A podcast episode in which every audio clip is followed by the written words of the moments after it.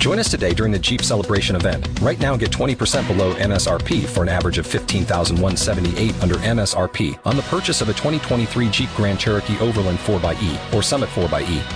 Not compatible with lease offers or with any other consumer incentive offers. fifteen thousand one hundred seventy-eight dollars average based on twenty percent below average M S R P from all twenty twenty-three Grand Cherokee Overland four by E and Summit four by E models in dealer stock. Residency restrictions apply. Take retail delivery from dealer stock by four one. Jeep is a registered trademark.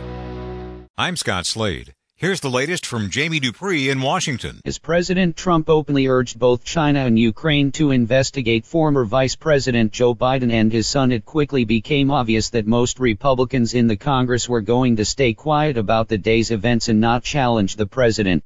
That has been sort of the typical way which G O P lawmakers have dealt with more controversial statements by Mister Trump, as the few Republicans on Capitol Hill yesterday told reporters they had not seen the president's remarks from the White House. Stepping back from the events of yesterday, it certainly was a historic occurrence to see a U S president encourage the communist Chinese government to investigate a political rival of Mister Trump, as the two sides stayed in their partisan corners on whether the president was doing something right or something very wrong. Jamie Dupree two point oh. I think it's hard to describe how extraordinary it was to see and hear President Trump openly invite Ukraine and China to investigate the son of former Vice President Joe Biden. In one sense, the president was basically confirming the story of the intelligence community whistleblower, who was reportedly raising questions about pressure being put on Ukraine by the U S government.